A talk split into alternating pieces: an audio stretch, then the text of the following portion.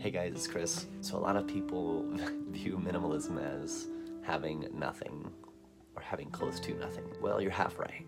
I mean, for me at least. I think minimalism is important for myself at least because it allows me to pick up my life and go if I so choose. There's nothing here I need to have. All I really need is to be able to record video and audio, which is something I love to do. And of course, have a deck of cards on me because I perform. So I feel like having more, you can lose more. And I don't want to fear losing something. If you actually go in my closet, which is right there, I have like 10 shirts, four pairs of jeans, and one pair of shoes, which is down there somewhere. That's it.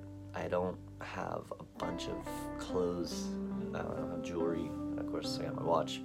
Uh, I use my watch as a screen to be able to see myself, which obviously is on the front camera right now, so it doesn't matter. But um, like I said, minimalism is just super important for me because it allows me to focus on what I do have instead of envying what I don't. And sometimes that's still hard. There are people we look at every day via social and we're like, man, they've got this and they've got this.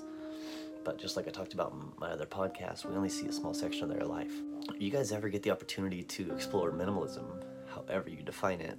You know, it could be just decluttering and getting rid of stuff you just don't need. Um, I don't really have things I don't need. I I keep what I really really like. Even on my phone, I practice minimalism. If I don't use an app at least once a week, I usually get rid of it. No joke. Um, there's a very few exceptions, like Filmic Pro, just because I don't understand it, so I'm trying to learn it.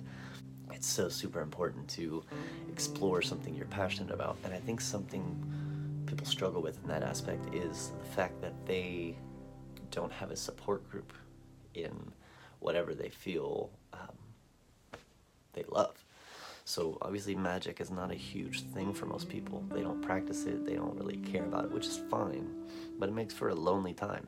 You know, when you're sitting there practicing and there's nobody to jam with. Um, a lot of people struggle with just being passionate, period, because of judgment from other people.